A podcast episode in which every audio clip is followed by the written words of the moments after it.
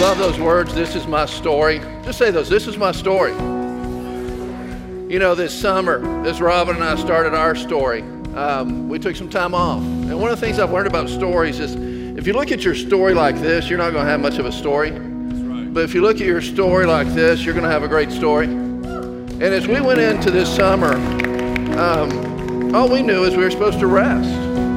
And through that process, God started speaking to us as we talked to our friends and our mentors and our elders. And there's this common theme of it's time. It's time for you to step out of one season and step into another season and deal with the grieving that that will bring me personally, but deal with the hope that's much greater in stepping into that new season.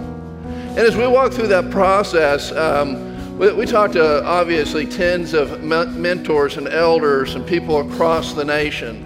And one day I called one of my good friends, Doctor John Cross, and I was just telling him the story of what we were going through.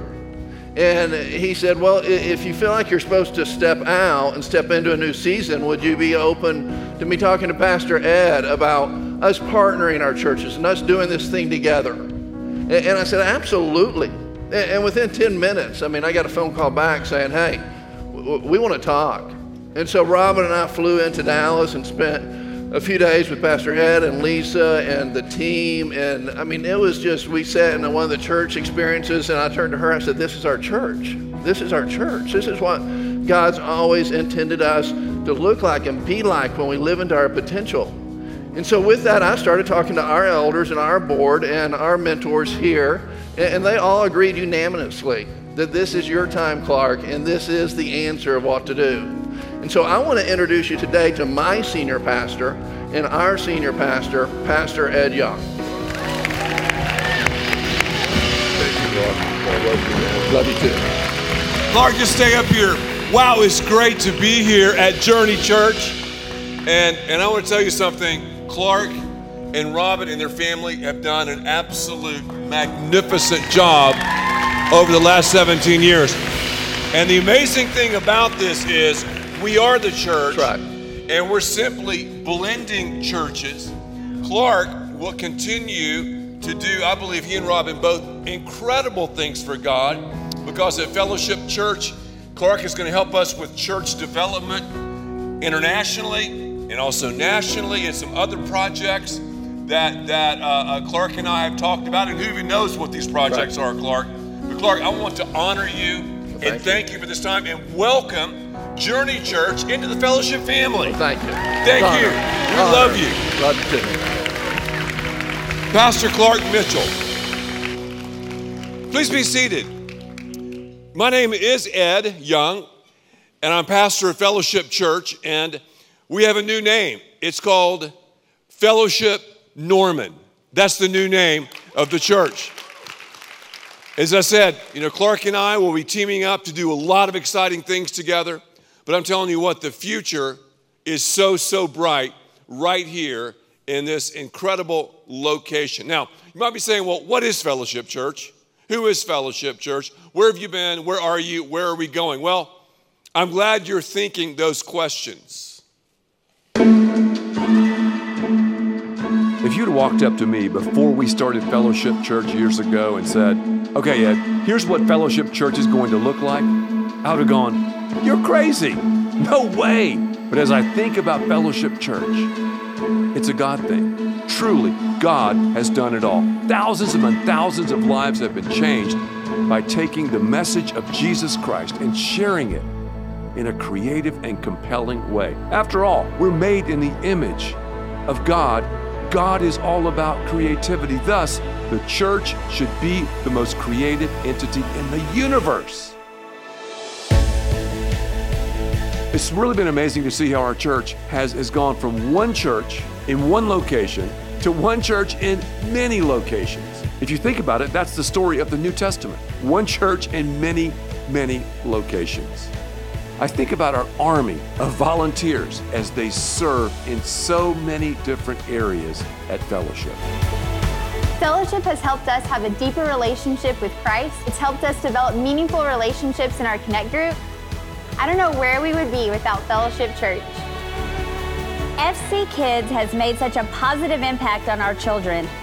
And F C Kids, we're building into the next generation. Our children's curriculum that we write in-house is used in over five thousand churches worldwide. Through The Mix, our student movement, we're raising up new leaders and difference makers.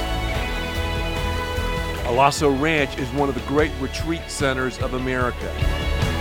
Alaso Ranch is my favorite place to be during the summer. Every year I spend there, I grow closer to my relationship with Jesus. We have our Creative Church Conference, three C's, and it's called the C three Conference.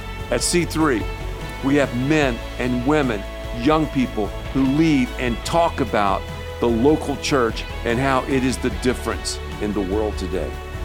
We've served over eleven million meals in Haiti, Nicaragua, and Guatemala. These kids are experiencing your generosity and faithfulness over the past eight years. They are getting nutrition, education, Bibles written in their native language, and so much more. I think about so many people that we help as we become the feet and the hands and the eyes of Jesus. At Fellowship, it has been and always will be about the one. One story, one life, one prayer, one life changed at a time, and the journey has just begun. I want all of us to stand to our feet here and in all of our different environments, and I want us to give the Mitchell family a crazy round of applause and a standing ovation. For the sacrifice, for the vision, for the leadership, for the creativity, for the innovation, and now for this amazing partnership.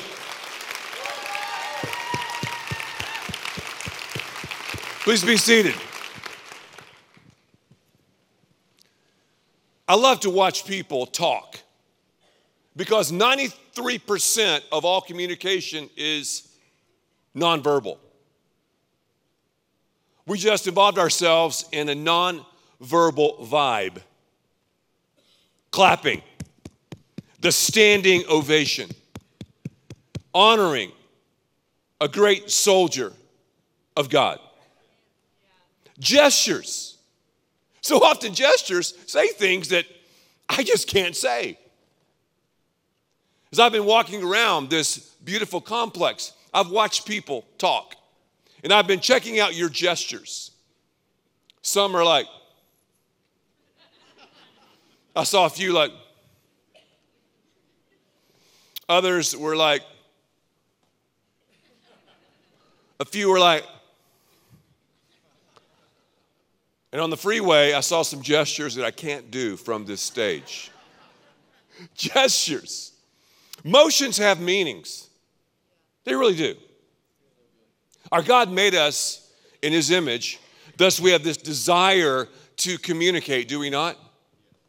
And one of the ways we communicate is through gesture. So I thought we would study over the next couple of weeks here at Fellowship Church. I thought we would study gestures because gestures have a deep and profound meaning. What I might think is just, yeah, peace, man. Or what I might think as, no big deal, bye. Those are packed with meaning. So gestures mean something. Our motions have meaning. Say that with me. Our motions have meaning. Yeah. And just watch over the next several weeks. Just watch people's gestures, you know.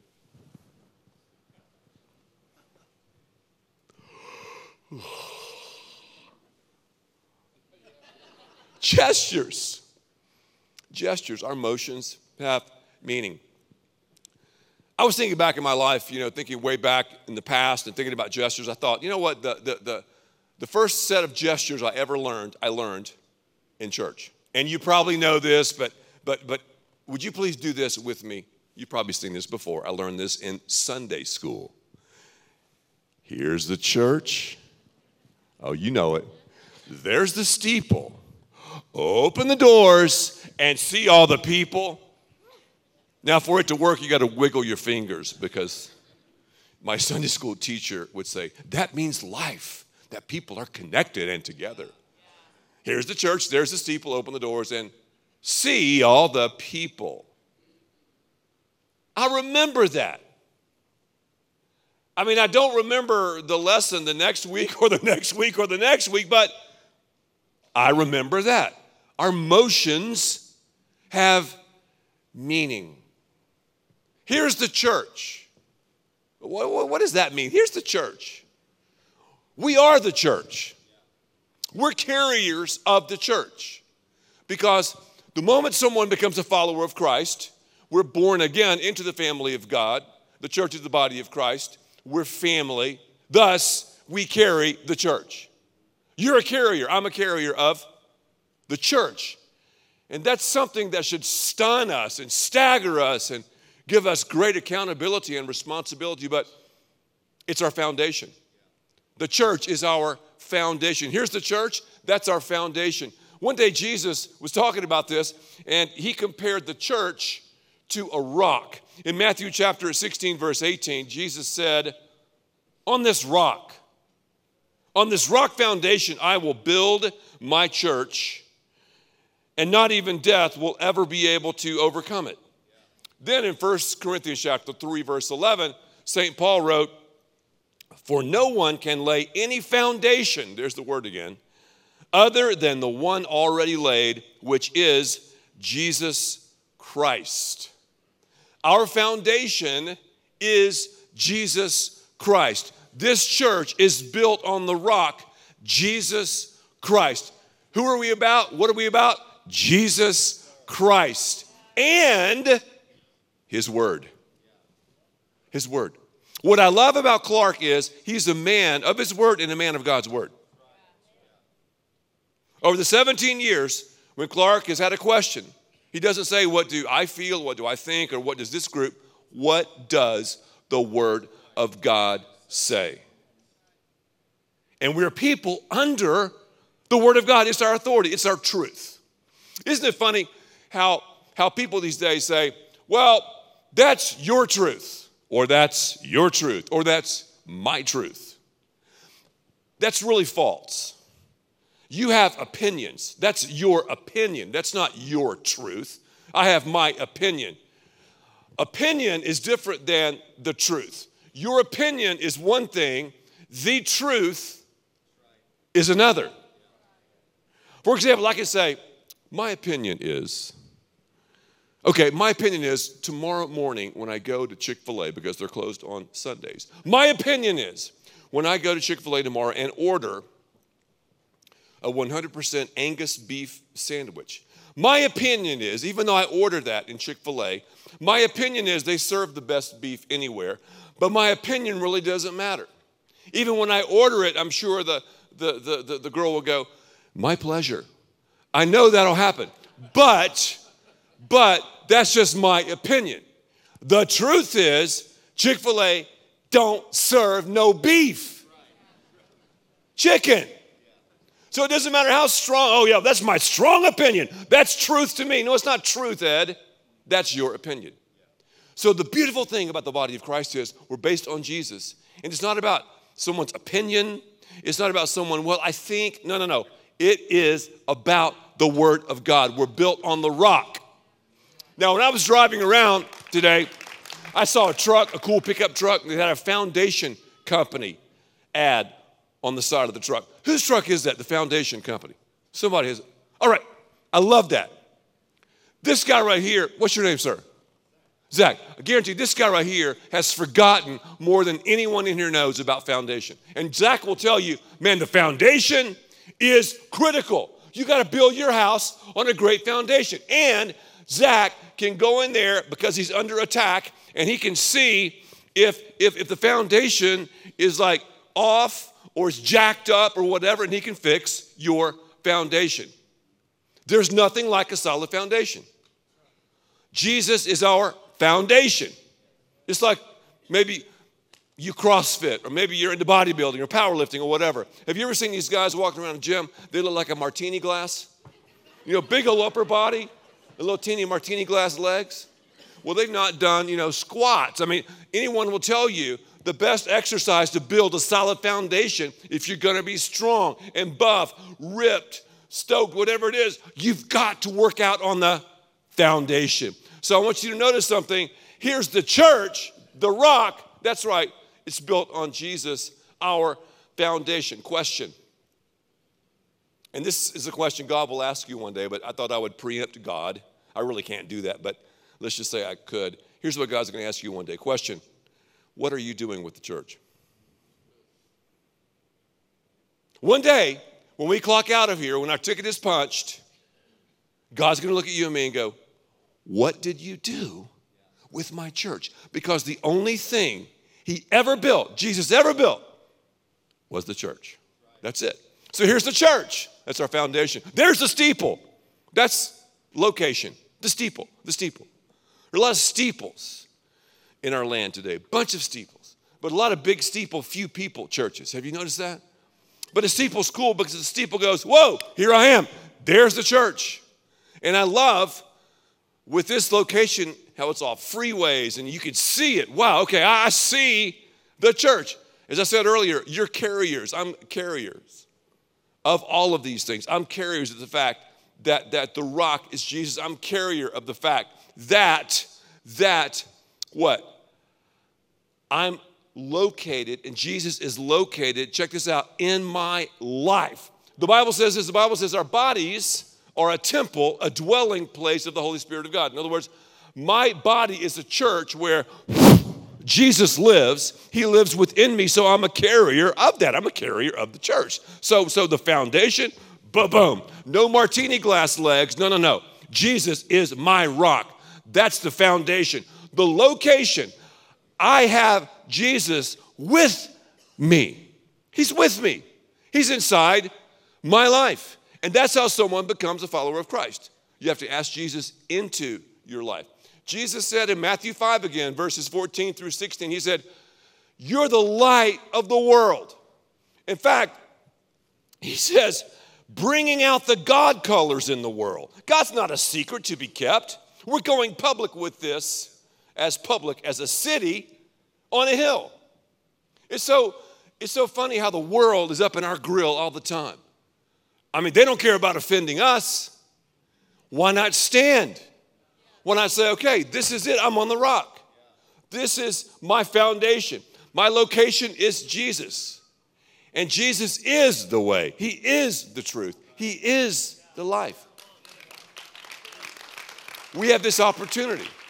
I went to Las Vegas uh, for the first time maybe ten years ago, and my wife and I, Lisa, were, were, were driving down the strip, and I was like, Lisa, I've never seen signage like this in my life.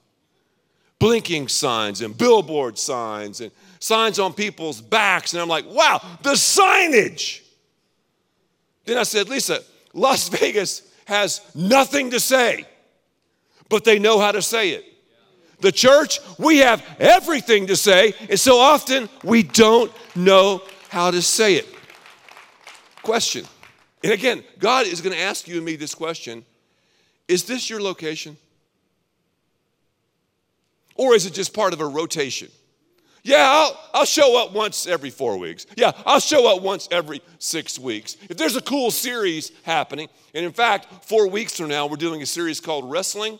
Our special guests, two of them, The Undertaker, Ric Flair, and the Million Dollar Man, Ted DiBiase. Oh, I'm coming to that. Now, I'm not going to show up for gestures, but I'll be there. Man, Nature Boy, woo, I'm there. If I am going to discover the greatness that God has for my life, I've got to build my life on His foundation, and the location has got to be my foundation as well. It can't just be a part of that, of that rotation. Here's the church. That's the foundation. Here's the steeple. I'm telling you, the location. So when people look at you and me, they should go, huh, wow, something's different about him. Open the doors. I love that part, open the doors. You know what that means? That's, that's basically the invitation. Open the doors. Doors everywhere. Doors here, doors there, doors everywhere. I love this facility because there's so many different doors. Doors. Every time Jesus talked about something metaphorically, it had to do with penetration. Think about it. He said, I'm salt. Salt penetrates food. I'm leaven. Leaven penetrates the bread. I'm water. Water penetrates the soil. I'm light. Light penetrates the darkness. I'm the door. Well, what was he talking about when he said that? Was he saying, I am a door, literally? Well, well, let's see what he said. John chapter ten, verses nine and ten.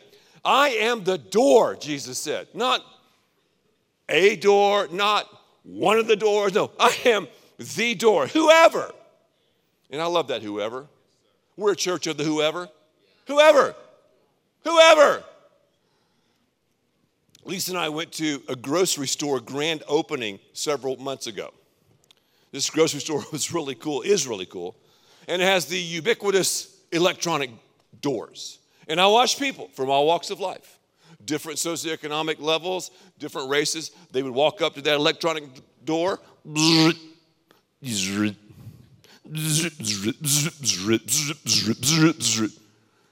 door never said, up, stop. You're too wealthy. Stop. You're the wrong skin color. Stop. Do you realize what you did last night? No. You have faith? Whoever stepped on the pad. I don't care where you are today. Jesus wants to meet you where you are. You take a step because Jesus said, I am the door. Whoever enters through me will be saved. Rescued, right? Rescued, saved. He'll come in and out. That means he'll be safe. And find pasture, satisfied. Freedom always has fences. People say, oh, I just want ultimate freedom, man. I just want to do whatever I want to do. No, no, no. That, that's not freedom. That's chaos. For example, God builds fences around marriage for a reason.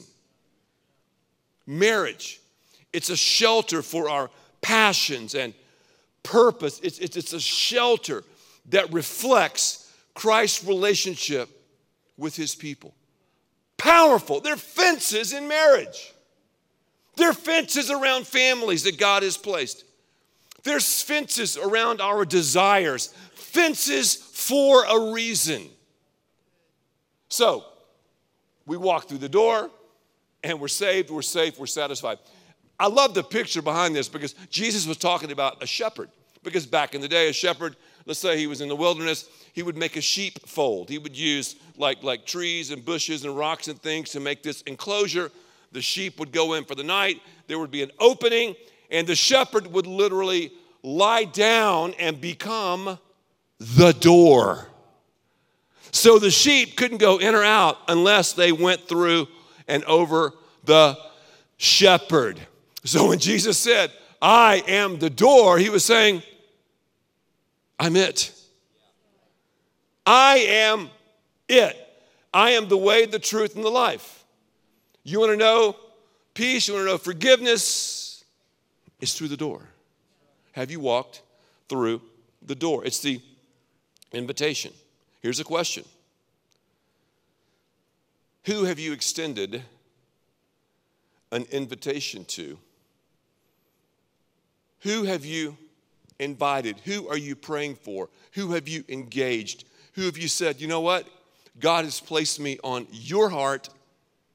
God has put me and, and, and you're in my mind and, and, and, and, and, I want to walk through that door to talk to you about walking through the door. Because if you pray high-risk prayers like that, God will bring about invitations to share you and share him with others that you meet. Invitation. Now, in a couple of moments, I'm going to give you an invitation. I'm going to give you a chance to invite Jesus into your life. But in reality, the invitation is Uh, predetermined by the invitations that you've given people during the week. It's great for me to say, okay, you have an opportunity right now to, to, to give Christ your life, to open the door of your life to Jesus. You have an opportunity. Okay, great. But for the most responses, for, for, for, for the most people to come into the family, you've got to be doing the work to invite. So do I. Invitation, invitation. Last one. Here's the church. Do it with me again.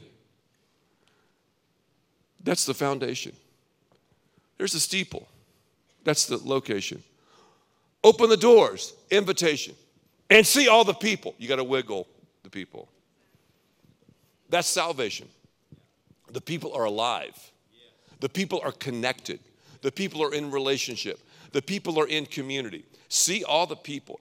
Galatians chapter one, verses three and following. Grace and peace to you from God our Father and the Lord Jesus Christ, who gave himself for our sins to, say it with me, say it again, rescue us from the present evil age. The prophet Isaiah said over in the Old Testament, when the people cry to the Lord for help, he will send them a Savior who will rescue them. Another question. When was the last time you shared your rescue story with someone? I mean, you were rescued, so was I. We were saved. You mean you're not going to share that with someone? Because the rescue story has kind of some elements to it, like I was drowning, I was going under, and someone shared with me what Jesus did for me. He extended his hand to me, rescued me by grace through faith. And now here's what's happened. So before the rescue, I was drowning. I got rescued, and now here's what's happening. I promise you, if you pray, hey, God, just simple prayer. God, give me an opportunity to share my rescue story. I'll bet you cash money over the next seven to fourteen days, you'll have a chance to do that. It doesn't mean you have to have the person bow in, at, at, in your boardroom and, and, and, and, and repent right there, but it means God will give you opportunities to share and engage and invite them into this relationship. And the great thing about the adventure of the Lord is you can feel and know the Holy Spirit's nudging you, and you take a step out. Wow, this is this is right. You, you take that righteous risk, and it's like, wow, I'm in the process of the rescue. I love to fish. You know, fishing is a biblical sport. Hope you know that. Jesus said, followers fish, and people say, Ed, what do you like to fish for? If it has fins and scales, I'll chase it. Even if it doesn't have scales, catfish, alligator gar. Well, gar has a big scale, but they're kind of weird scales. I'll fish for it. I was fishing in the ocean uh, one day a couple of years ago in a sixteen-foot boat. Had a great day fishing. Sun was setting. We were turning into the marina. The marina was right there, I mean, from, from me to the back wall. And I happened to look to my left, and over the roar of the engine, I saw a boat, and then I saw a guy thrashing and splashing about one hundred yards behind the boat doing this. I told my friend, hey, Bo, Bo, Bo, something's wrong with that guy, man. Either a shark is attacking him or he's drowning. So we cruise over there, whoa, and the dude is drowning. Problem, he's bigger than The Undertaker. This dude was like six eight, I'm, seriously, three forty. I'm thinking, how can we get him in the boat? He's going to capsize. We're going to drown trying to rescue this guy. And he was like slurping down salt water, waving frantically, panicky. So we just grabbed, I grabbed one paw, my friend grabbed the other, and we drug this behemoth into the boat, throwing up. And he was like, thank you, thank you. Thank you for rescuing me. Thank you, thank you, thank you. And then when he got his composure, I'll never forget this. We drove to his boat. He jumped from our boat to his boat. And I looked back, and he went back to fishing. So then we cruised into the marina. And, you know, we're, whoa, no wake zone. Because, you know, you can't throw a wake. So, you know, I'm going, man, look at these boats in this marina. I mean, there's some sick boats in this marina. And I see this one boat. This boat, easy, is hundreds of thousands of dollars. And I see Mister CrossFit standing on the bow. I mean, this guy's ripped, eight pack, you know, standing there. Flashes the million dollar smile. He waved at us. I'm thinking, huh, that's, that's interesting. We just rescued a guy, and this guy, you know, was right there. If he had have looked, he would have seen the guy drowning, but he was waving at us. And then his, hopefully his wife, girlfriend, walked up, and she had on the resemblance of a bikini. I've seen more cotton in an aspirin bottle than what she had on. But anyway, he then slapped her on the rear. And I thought to myself, wow, that's like most churches I know. The marina mentality. Tied up. Anchored. Smiling, waving at whacking each other on the rear while people are drowning and going to hell all around us. We are not a marina. We're not a yacht club. We're a rescue society. Who in your life is drowning? Who in your life is waving frantically? Who?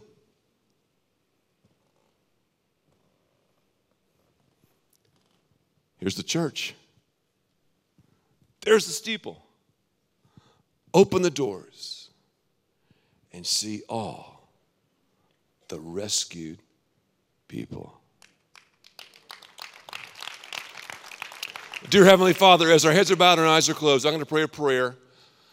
And this needs to be a bold prayer, I believe, for many of you here. Because God has supernaturally synchronized us connecting today.